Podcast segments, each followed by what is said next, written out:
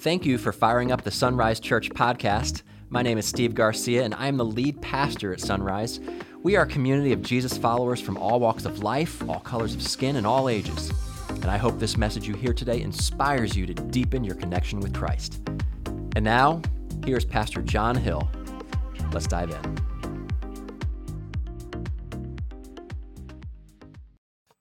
Thank you, brother. All right. Good morning. How's everybody?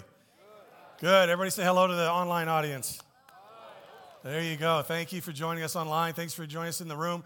Uh, how amazing to watch the uh, cardboard testimonies. These were people who 10 weeks ago started our Rooted experience. And, uh, and you saw some of the stories there just in a couple words on each side of a cardboard about the difference that Rooted has made. Round of applause if you've taken Rooted. Throw your hands up in the online chat if you've taken Rooted. Okay, good. Uh, round of applause if you haven't taken Rooted. Okay, registration's open today, so get in it uh, and get ready because God's going to do something great uh, in your life. Uh, through our rooted experience, which leads then into uh, ongoing small groups, which leads into further discipleship and feeding. If you want to get connected at Sunrise, get into our, our uh, discipleship process through our groups. We're a church of small groups. That's what we are. We're not just a church with groups, we're a church of small groups, and uh, super excited uh, to be able to see all the graduates rooted. By the way, graduating every campus, every campus had graduates for rooted. We have uh, four campuses, uh, uh four campuses in English, two campuses in Spanish. That's what I should say. All six of them had rooted graduates, so it was pretty exciting. Uh, yeah, all around all the Sunrise campuses. This was happening uh, today. And uh, again, uh, thank you for joining online as well. And we are, I am excited to be able to get in this. So, what I want you to do is, I want you to find Matthew chapter 6, because that's where we're going to be today. We're going to wrap up our series uh, as we come to the close of Thanksgiving weekend. Uh, how many of you, maybe, I won't even ask because I already know it's going to be the whole place, you know, got somehow affected by Black Friday?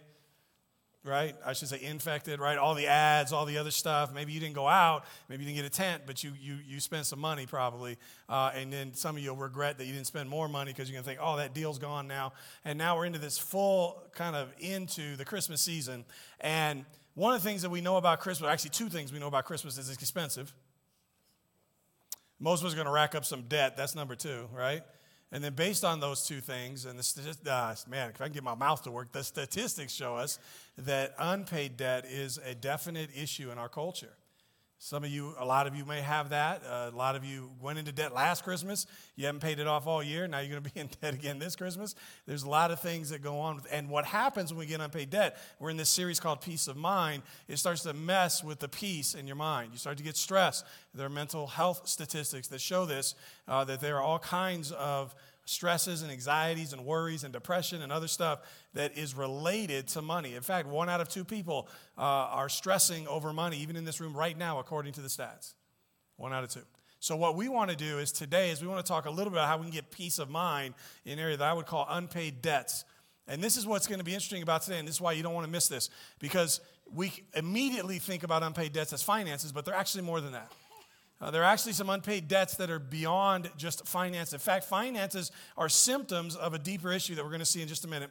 Uh, and then those that deeper issue then can cause us to get to a place where we have other unpaid debts that are non-financial, but they're debts of, of, of the soul. They're debts that are deeper and more sinister than just a financial debt. As a matter of fact, financial debt is the easiest thing. That's kids play. That's something. Some of you came and maybe you saw this. You're like, man, I want to know how to get a debt. It's simple. Live within your means. Simplify your life. Pay off your bills. Bunt. Done.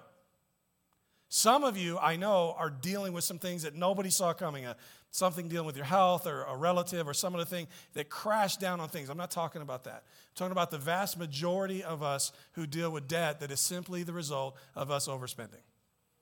But there's something behind that. There's something that's deeper into that. And that something then creates threats and tensions in other debts that are more again psychological that are that are spiritual that are within our soul and those are things that we carry around that if they go unresolved and that's what i want to talk about so if they go unresolved then we're going to find ourselves in a deep again dark a sinister place where we are dealing with a lack of hope and dealing with depression and other things that will attack us as a result and they then affect other things around us so we're going to get into that in matthew chapter 6 Jesus just happened to talk about this concept of worry and money. He does it in a message that we call the Sermon on the Mount because we're geniuses.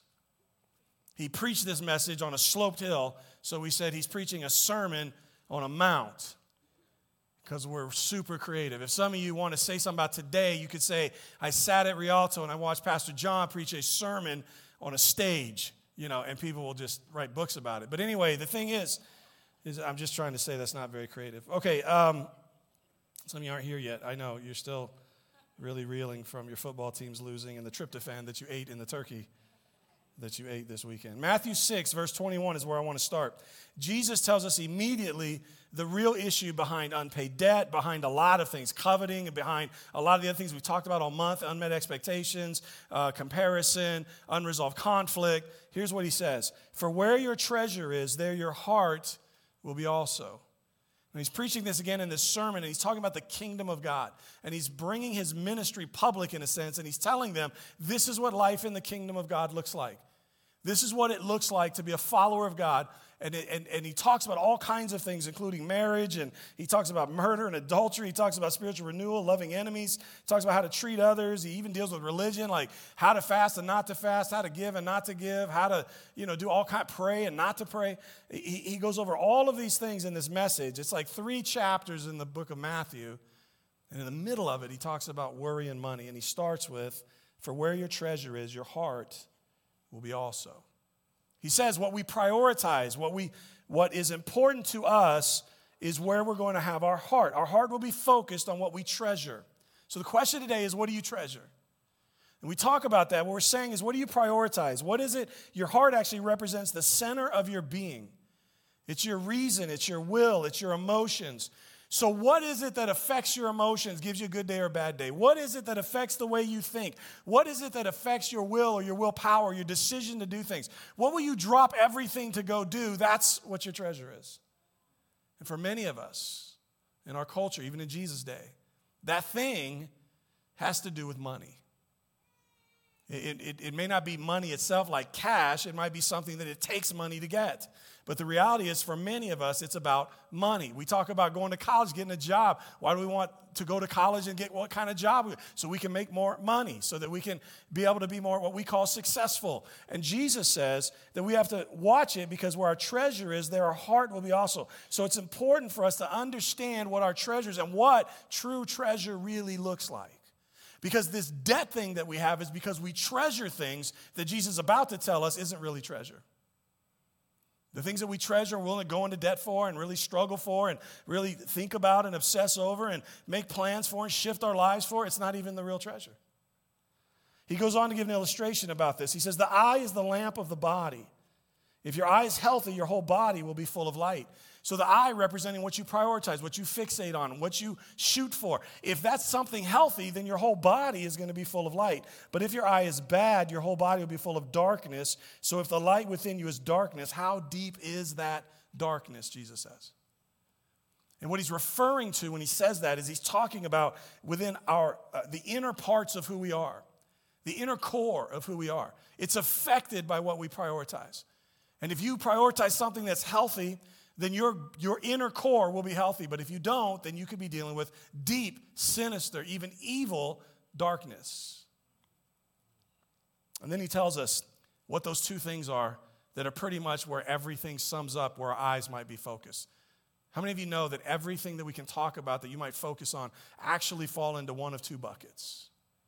According to Jesus, it is this no one can serve two masters, since either he will hate one and love the other or he'll be devoted to one and despise the other. So he starts out saying you can't serve two different kingdoms, two different masters, two different ways of life. You have to make a decision. And then he says, No one, or you cannot serve both God and money. See, every other thing you call it success, you can call it stuff, you could call it investment, you call it whatever you want to call it, seems to track toward money. And our whole culture is that way. Even our founder said, you know, the pursuit of happiness, and part of that is to get a new way of life, and all of that it revolves around this idea of money. But he says there's another pursuit, which is God. And here's the thing you cannot serve both. He didn't say you couldn't have both, but you can't serve both. Because the thing you serve isn't so much about you having it, but it has you. And so the question is, is does God have your immediate attention? Is your eye focused on the things of God and what God wants you to do? Is your eye drilling down into to where it affects inside who you are so that your character and how you think and how you act is affected by your pursuit of God? Or is it something that eventually finds its way on the debit sheet to something dealing with money?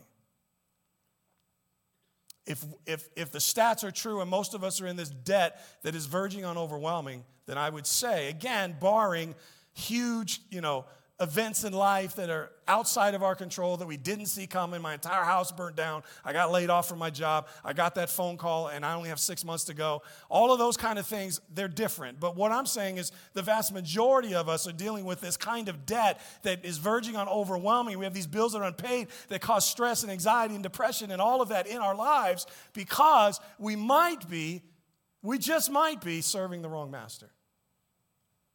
And Jesus says, you can't have it both ways.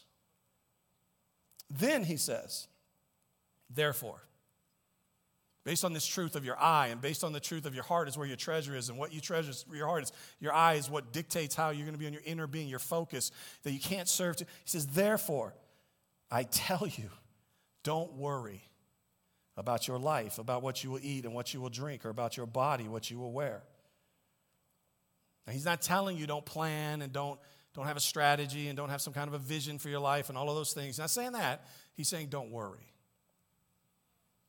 Don't come to the place of anxiety and stress and, and have it affect. And this is what I want to talk to you today about the other things that that begins to affect. The things I would even say begin to, to infect because of the fact that you're struggling and worrying about your life. And he defines life as what you will eat and what you will drink. In others, don't worry about those things. Don't worry about what you're going to wear.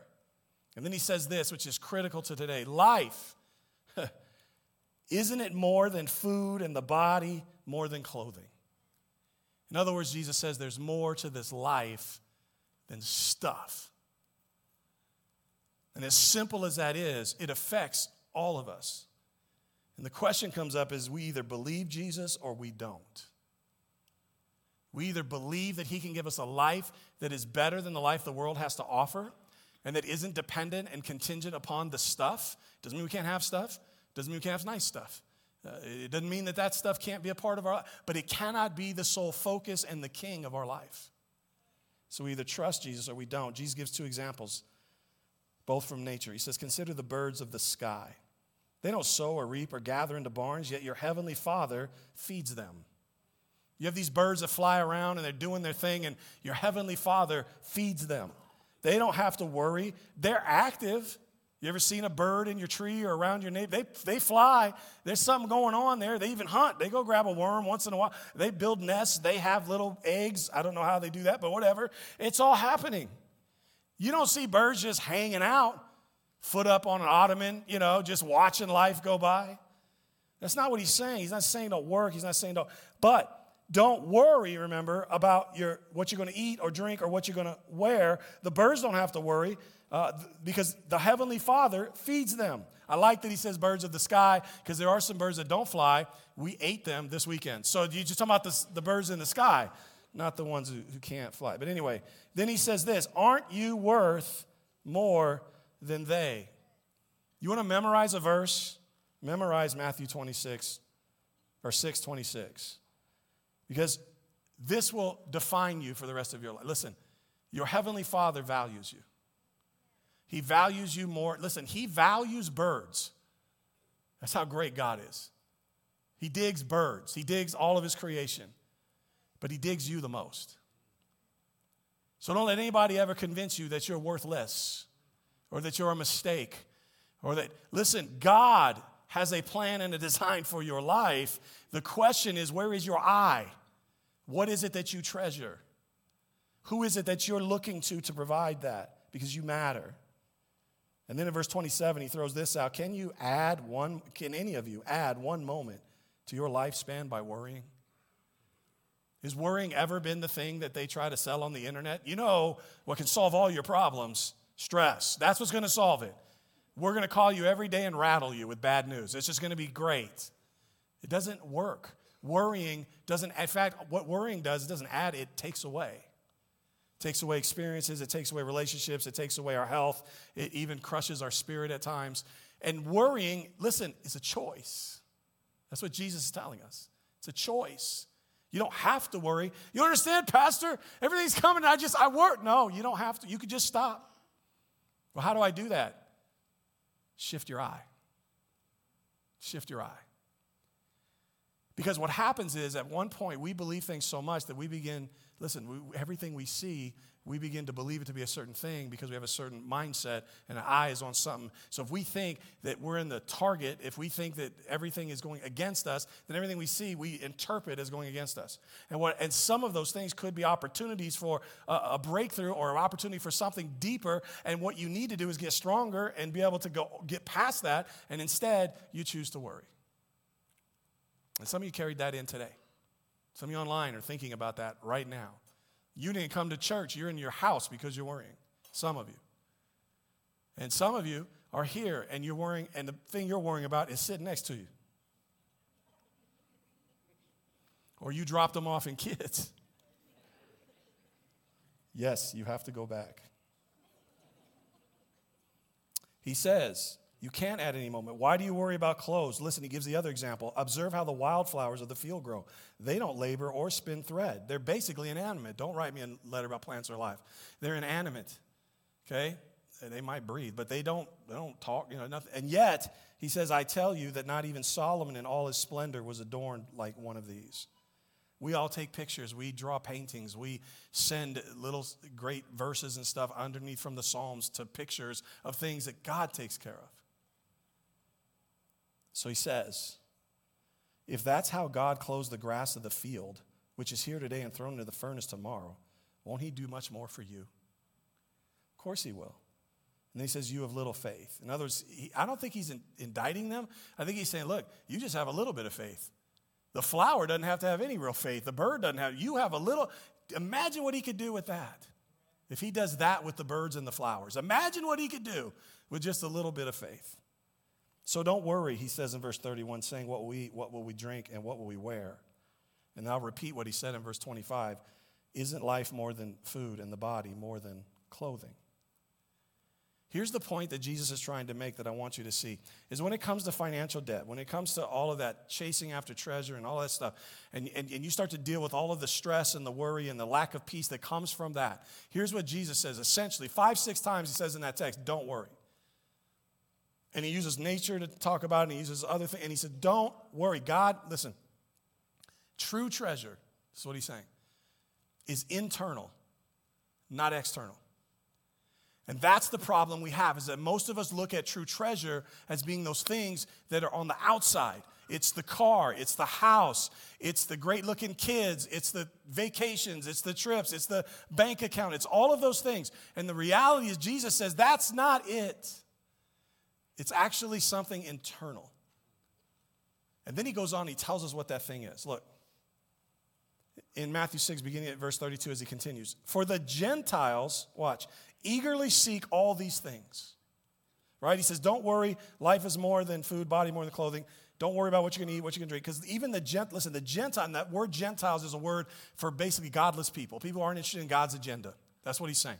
The Gentiles eagerly seek all these things. That's what they're about. They, they take an inventory and they're trying to see what they have and, and they're checking it off. And, they're, and listen, they're not, they're better than Santa. Santa checks a list twice. People who are into things check their list every day, like all the time, on a regular basis. And he says, Your heavenly Father, though, knows that you need them. So, do you want to be like a Gentile, all out for yourself, trying to, somebody apart from God's plan, apart from God's will, trying to build a, a, list of things that you can say you have that you can call your life a success? Or do you want to keep your eye focused on your Heavenly Father that already knows all that stuff and already knows that He's taking care of the birds and the, and, and the wildflowers and the other stuff? Will He not that much more take care of you? Jesus essentially is telling them listen, listen. If you take care of your internal, I'll take care of the external. That's what he's saying. Here's the problem Are we going to do that? Because his very next statement that he says in verse 33 is, But seek first the kingdom of God and his righteousness, and then all these other things will be added to you. Now we read that verse sometimes and we think all these things mean all these great like perks and stuff. Oh, then I'll get the big car. Then no, he's only talking about food, clothing, and shelter. He's not. He didn't talk about. Listen, no. I mean, there's no. I mean, they had carts and horses, but but I'm saying donkeys. You know. But the thing is, is he's not saying that. That verse is not saying that if you just. But this is what some people think. What some people think is that God is transactional. If I just do something, God, then you'll do something for me, and that's how it works a cosmic Santa, a divine butler. Just let me call him, ring him up. Ding, ding, God, I need a Mercedes. Can you make it happen? Or God, I need to get pass there over this person at work because I need to get that and I need to push them down. Can you make it happen? That's not how God works. As a matter of fact, what he said is get your eye that controls your in, innermost being in your heart set on his kingdom and his righteousness. That means his character and his way of life. That's what he's saying. His kingdom is how he does life. Righteousness will deal with your character. Get it on that. Start to zero in on what's internal within you, which is your character, and then, and then seek after the things that God lays out. That's what the text is telling us. Because true treasure is internal, not external. The point is, is that, listen, the source of unpaid debt that steals our peace is actually a matter of the heart, not a matter of the bank account. So we have to check our hearts and ask what is in our heart that drove us to make the kinds of purchases and decisions and non decisions and other things they put us into debt. And now, what's in our heart that's causing us to worry and fret over that and is keeping us away from staying focused on the kingdom that God has called us to pursue? That's the question you want to ask. Dr. Tony Evans says this about this relationship between our heart and the kingdom um, and, and what we seek. He says this God's kingdom is lived out from the perspective of heaven, not earth. That's why Jesus said, Seek first the kingdom of God and his righteousness. Far too many Christians, though, think they can mix a little of God with a lot of the world. They're willing to follow several isolated fragments of what they find in God's word. They go to church for some fellowship, they give money when it's convenient, they're, they're not stealing, and so on. But they're not willing to submit to God's comprehensive plan and purpose for their lives. They're not willing to be a part of his kingdom agenda, and that's a big problem, Dr. Evans says. Because when you bring the world into the word, you're asking God the king to bless something that's contrary to his kingdom. He won't do that. In the end, your efforts to keep hold of only a little piece of God actually will prevent you from experiencing any part of God because you can't operate in two kingdoms at once. In a nutshell, why you don't want to miss this is because some of us are walking around fooling ourselves into thinking that we're right with God when we're not. And that's a hard message to hear. But we're blinded because we're trying to mix this concoction of the world and God and trying to keep religion and, and maybe some stuff, and we're trying to put it all together. And even some of us will even take scripture and use it to validate our pursuit of things that are contrary to the kingdom. Lord, bless this relationship even though I'm involved in immorality. Lord, bless this effort even though I'm cheating my coworkers so that I can make money. Lord, do this. God's not going to do that. And he doesn't want you mixing all that together. And all of that comes from an inner core that says that I must worry. And some of us handle worry by taking it into our own hands. And some of us handle worry by crushing ourselves and falling asleep in the bed. And some of us handle worry by comparing and just starting to blast everybody else around. And however else you may handle it, the point though is, is that we're being driven by something that is sinister within us, creating darkness in our lives, and things are being threatened. He said, Man, Pastor, I thought you were going to tell us to pay the bills. I said that earlier. But we need to deal with, and this is what I want to spend a little bit of time on, as we come to this place, we need to understand that there are internal threats that are deeper and darker than external threats to our bank account. And what's driving us to that place that, that, that, involves coveting and it involves comparing and it involves jealousy and envy and bitterness and, and even rage and all of those things that a lot of us walked in with is coming from a place that God wants to heal and wants to, listen, wants to motivate and inspire toward the kingdom and his agenda. And it really does come down to our choice. And I believe that there are many of us who've been coming to church for a long time, and we're no closer to God than we were when we may have said an initial prayer. And I think there are some of us who don't know God at all. And maybe you came with your family, and maybe it's your first time. Maybe you're coming back to church. Maybe, I don't know. But I know you're here today because what Jesus wants you to hear, what he wants you to make a choice for, is to say, I'm going to seek today, I'm going to make the decision to pay the internal debt within my heart and my mind. I'm going to seek first the kingdom of God. Because true treasure is internal, not external. And I'm going to stop worrying about bank accounts and houses and all of that. And I'm going to start being concerned with where my walk is with God. Because if you don't, there are some very deep things that are going to be threatened in your life that will cause you to have a life that you will regret and that you'll want to come back and wish you could come back to fix. Let me give you three. I'm going to give you some threats, things that are going to be threatened by this heart if we don't change it. Give you a solution. I'm going to give you a practical application. Here's number one relational peace. Some of you already deal with a lack of relational peace. Your spouse, your kids, your family, coworkers, neighborhood, siblings, whatever, extended family. You're dealing with relational peace that is in jeopardy. You, you experienced it over Thanksgiving. It caused you, you know, sort of something in your heart that said, I don't want to go to this place. I don't want to be in this group. You know, you, you may have been twisting things and trying to manipulate. And then, and then last, you know, as we all do, right? The last thing you do, I, I think I feel sick. I can't go, you know. And, and you don't want to be a part of that. And it's being threatened. Listen, you don't even know it, but it's being threatened because of a debt that you're not willing to pay. Jesus tells a story in Matthew chapter 18 related to this. He talks about a man who owed uh, his master uh, something like 200,000 years of wages. 200,000 years of wages. Who's going to be around 200,000, right? And you, so 200,000, that's how, it's an, un, it's an unpayable amount of money.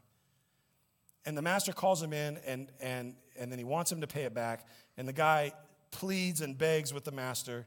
And the master shows him compassion and forgives the entire debt. Forgives the entire debt. And if you pick it up in verse 28, it says, That servant who was forgiven the entire debt went out and found one of his fellow servants who owed him a hundred denarii. So, again, owed him like two or three months worth of money. He got forgiven 200,000 years. This guy owed him like three months worth of money. I mean, not even close in comparison. Having been forgiven all that debt, you would think he'd be like, ah, don't worry about it. Man, you know what just happened to me? Instead, Jesus says he grabbed him, he started choking him, and he said, Pay me what you owe. Literally wrang his neck, tried to choke him out over a few bucks when he got forgiven the world. At this, his fellow servant fell down and began begging him, Be patient with me, I will pay you back. Almost the exact words he said to his master. And yet, it said he was, wasn't willing. Instead, he went and he threw him into prison until he could pay what was owed. And when the other servants saw this, and, and they were deeply distressed, and they went and reported to their master everything that had happened. Here's the master then kind of unforgives him and throws him into prison. And Jesus closes by saying, So also my heavenly Father will do to you, unless every one of you forgive your brother or sister from your heart. Not your words, not in front of everybody so it sounds good, but from your heart in your heart that is a deep, inner, sinister, evil kind of unforgiveness. And Jesus knows the kind of damage it'll do to us and our relationships. So, relational peace everywhere. This guy messed up his peace, listen, with his fellow servant. He messed up his peace with his own family. He messed up his peace with the master again. He messed up his peace with the other servants. He had no relational peace whatsoever simply because he was unwilling to pay the debt that this guy had racked up that he said was a debt against himself when he was forgiven a debt that was infinitely larger. Why? Here's the solution humility. He lacked humility. He wasn't willing to elevate others and God beyond himself. It was still all about him. He just was happy that he got, got away with it. And he showed it because he went out and began to treat someone worse than he was treated. And the idea of humility is that we are broken before God, we are humbled before God. And that, listen, listen, here's the thing no one is ever going to do anything against us that's worse than what we've done to God. Ever. And let God forgives us of that. How can we in good conscience go out and not forgive others? How could we, in good conscience, go out and make them hold on and place them on a hook and keep them on that hook and not let them off of it when we've been let off the same hook by the Creator? That's the point. And when we live that way, that is an internal debt that you carry with it. And listen, you won't do this, especially not in this room. All you got to do is ask people around and go, Am I forgiving? Oh, your spouse will tell you. Maybe. He might want dinner. But, you know, there will be people who will speak truth into you. Because listen, you might think you're good and you might think you're hiding it from everybody, but you're not. You're carrying around that in, the anger, the bitterness, the, the look on your face, all of that. The, your tone changes every time that person's name's mentioned or that situation comes up. Oh, oh, you invited them. And you know something's going on. Here's the point, here's the application. Released people release. And you could fill in anything you want to release them. That means, means forgiving people, forgive. You know, pe- people who have received compassion are compassionate. People who receive mercy are merciful. I mean, that's how it's supposed to work. God brings us in. He does a work in our life. That listen, we're not perfect. We're not going to get it right all the time. But there should be a basic trajectory toward not just being a recipient of something, but being a disperser of it as well. And if there's none of that in your life, then that is a deep, dark, sinister, inward problem with your eye is on what you're focused on in your heart. And what you're probably doing is buying purchases and getting in debt because you're trying to buy things to make you feel better about what's going on. And you have relational chaos all around you. And until you get to the place where you humble yourself before God and then practice releasing, as He releases you, you release others, it's never going to go away. And that is hard, hard work, guys. It's not a simple Sunday you come in and go, I got it. Okay, I'm good. Those are tough conversations with you, with God, and with those people. Here's a second threat generational peace. See, it doesn't just affect you, it affects generations. All of us are a product of an environment, and we can look back in our environment and see all the places that we can know. And if I were to ask you, you'd all have a list. And some of you would have a book of things that the generations before you did wrong that set you up for failure. Our whole culture is built on identifying this stuff now. But have you ever asked yourself, what things am I doing that are setting the next generation up for failure? Am I passing something on? Am I investing? Am I empowering? Am I doing those things? Because here's what Jesus said, even before the verse we read in 21 about your heart. He says, Don't store up for yourself treasures on earth where moth or rust destroy and where thieves break in and steal, but store up for yourself treasures in heaven where neither moth nor rust destroy and where thieves don't break in and steal. He adds something to the internal. True treasure is not external, right? It's internal, not external, but it's also eternal. And what that means is, is that it's about investing. It's about trying to pass something on. It's about developing. It's about handing something on to, to another generation or to another group. It's about empowering and opening doors for others. That's what true sort of treasure is. That's what true wealth is. And he's saying there's a certain kind of treasure you can invest in that's going to get taken away because of just the natural you know, uh, progress of the world. And there's another kind of treasure that is eternal. And I can assure you that all eternal treasure starts out being internal.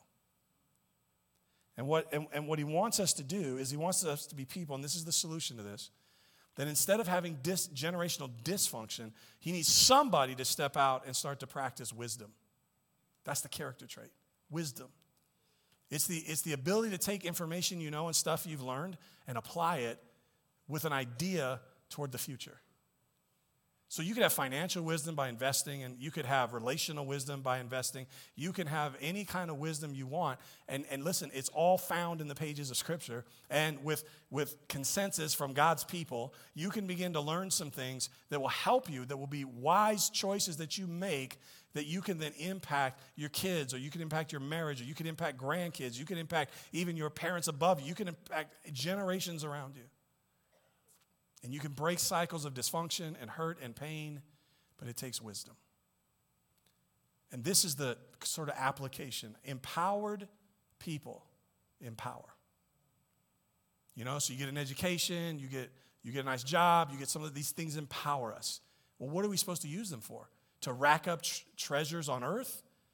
What he's saying is don't treasure treasures. That's what the original language was. Don't treasure treasures for treasure's sake. Instead, treasure, treasure that is eternal. And the only thing that's eternal are people. So that means you begin to build into people's lives. That takes a certain amount of servitude, right? It takes a certain amount of humility, which you learned in the first part. You got to be somebody. And listen, you all know, and we know people who have given their lives for the sake of others, and they are powerful people. The reason they're powerful is because they've chosen to empower others. You want to affect the next generation, or do you just care about you? I'll get mine. They can all do it like I did, they can figure it out. Or are you going to be somebody who empowers? Here's the third thing there is a spiritual peace that gets threatened when we have unpaid internal debts. This spiritual peace is the most important piece because it's the peace of our soul. It's the peace that, that allows us to know that we are, we are valued, but also loved, and that we are forgiven, and that we are renewed, and that, that we have a hope and a future. That's what spiritual peace is. And that can only come from our Creator, that can only come from God. And some of us lack that. And again, it has nothing to do with how long you've been at church, it doesn't have anything to do with how much you know about the Bible.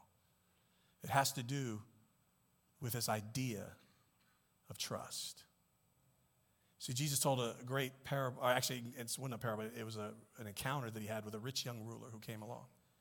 And the rich young ruler said, I need to know what it takes to get eternal life. It's a good question. I think we should all be asking that.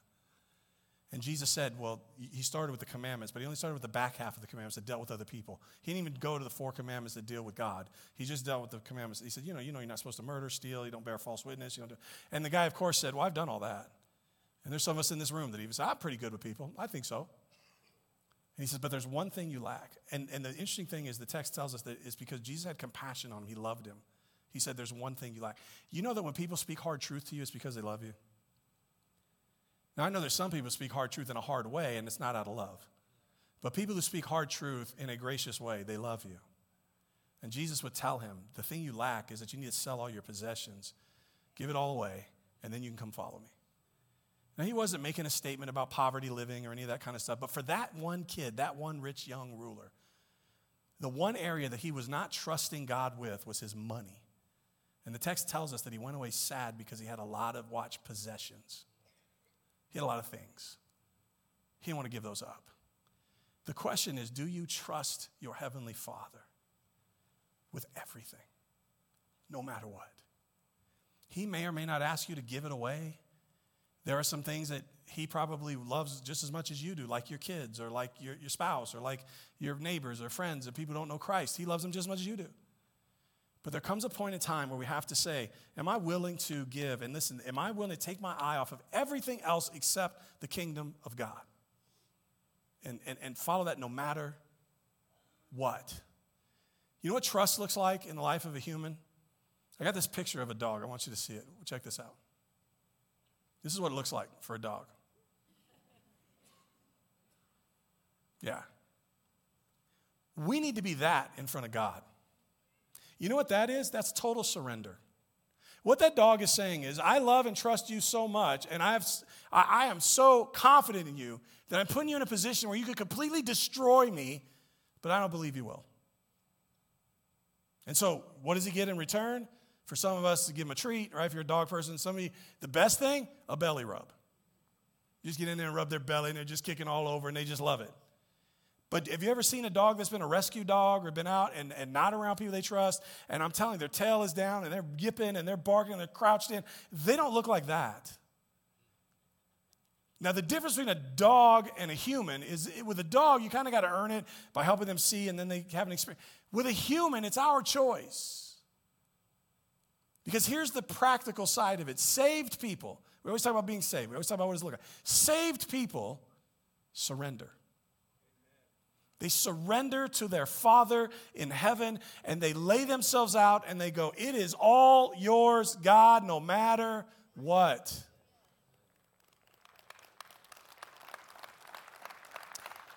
So, smattering of applause because we're not confident about it. And this is why I think this is the problem. I don't think most of us have done that. I had to check myself this week. There are certainly areas of my life where I'm not laid out like that. There are areas of my life where I'm rolled right back over and I'm clenched. And I think we all have them. And they're threatening us. Now, why did I put this last and not first? Because it is the most important. Because I believe there are some of you in this room who haven't even surrendered your life to Christ the first time.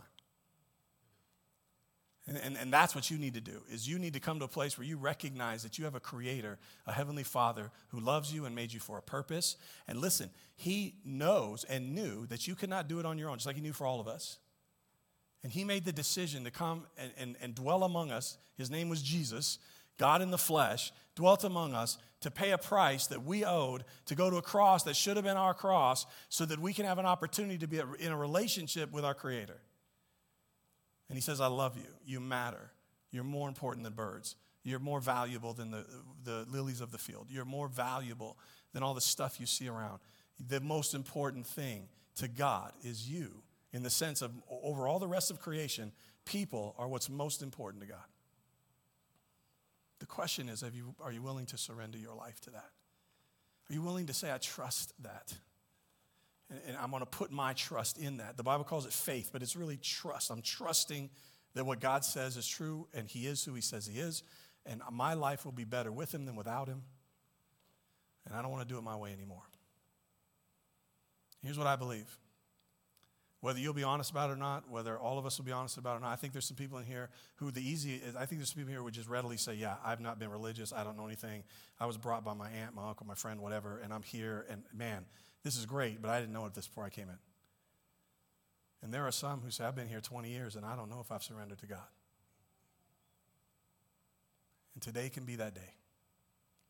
Because what I want to encourage each of us to do, and we're going to give you a chance in just a few minutes even to physically respond. So I'm going to just tell you right up front in just a moment, we're going to take an offering. That is not the end of the service. Not today. Today, we're going to spend a few moments and we're going to make some room for God because he wants us to abandon traditions. He wants us to abandon just simple religion. He wants us to abandon all of those. He wants us to embrace him and his kingdom. And the first step to embracing is giving your life to Christ. But really, the second step is almost daily repentance that you keep fighting, drifting off for yourself, and staying in, clinging to God. And so we want to give you a chance just a minute. Before that, I want to invite you to bow your heads. And if you've never received Christ, you've never started a relationship, and if you're online even, you could do this. I'm going to pray a prayer that uh, is a prayer of, of committing to God. Now, this is not, the prayer itself is, are words that I've written out that are just meant to reflect hopefully what's authentic in your heart.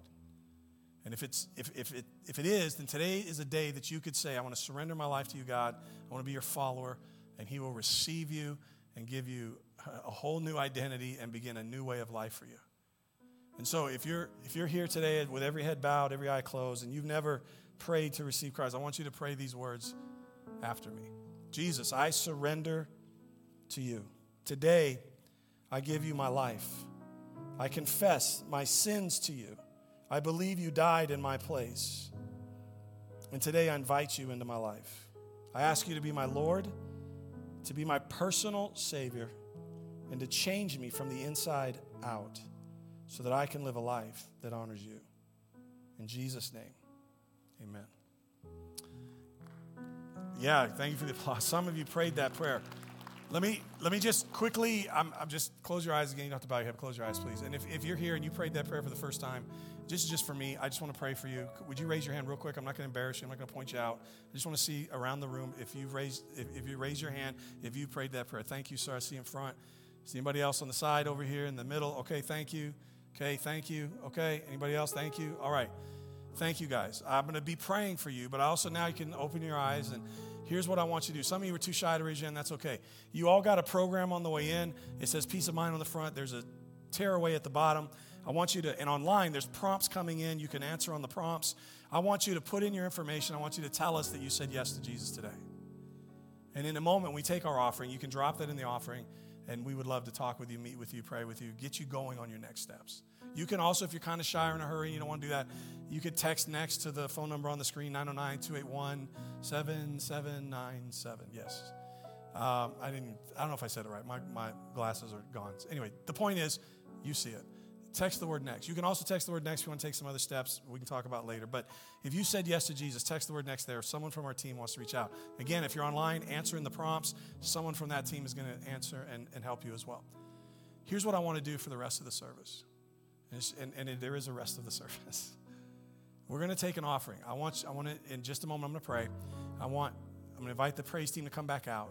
And then the, as the ushers take the offering, as they move to the back, I want you to, you know, I want to rob anybody of their opportunity to give. That, that's an act of worship. We want you to worship God. We want you to be a part of giving to God. But as they clear your row, I want you to stand. And here's what I want you to start to think about Am I surrendered to God? Have I made room in my life for God? In my marriage, in my neighborhood, in my job, in my pursuits, my dreams, my visions for life? Is, have I made room for God?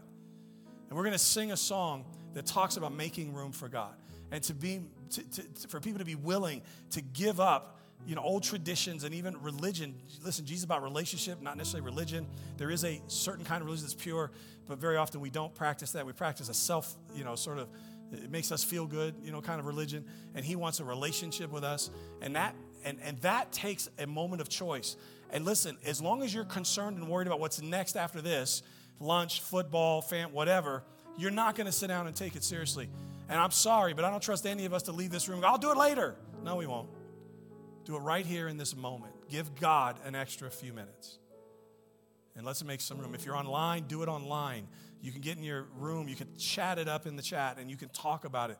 But find a way. Listen, we're going to open up this front. I say that like there's something to do. It's open. And during the song, as the ushers pass by, you stand up. You got to come down here, come down here. You got to get with your family in your chairs, move together in the chairs and get together. You want to go on the side, go on the side. You can go on the balcony. Doesn't matter to me. But get out of your seat and then say, I'm going to make room for God. My first step to making room with God is I'm going to find a place that's not this seat, except you're with a family, and then I'm going to I'm going to spend some time with Jesus. And I'm not going to worry about what people think. And here's what you're going to do you're going to lay at the altar unmet expectations, which is what we talked about week one. You're going to lay at the altar uh, unresolved conflict. You're going to lay at the altar some unfair comparisons. You're going to lay at the altar some internal debt that is threatening your relational peace, your generational peace. It's threatening your spiritual peace. And you're going to give it to God. You're going to go on your back like that dog, and you're going to say, God, here I am. And you're going to let Him just come alongside you and just just quietly minister to you. And let the words of the song become your heart your prayer. Father i thank you for this group. I thank you for what's happening at sunrise through all of our campuses lord through our online and everywhere. God you are moving. You are you are doing things. You've always been doing things. I'm just so thankful that i i, I just sense a group of people here is tuning into that we saw it in the rooted testimonies. We, we experienced it for those who are at the night of worship. We've seen it through testimonies and other videos that we've watched. God, in this room, there are people who are hurting. And there's a way out. The way out is to trust you, God. The way out is to humble ourselves before you. The way out is to call on you for wisdom. And Lord, we want to be people who release things and empower people and and, and, and trust you, Lord, surrendering everything to you.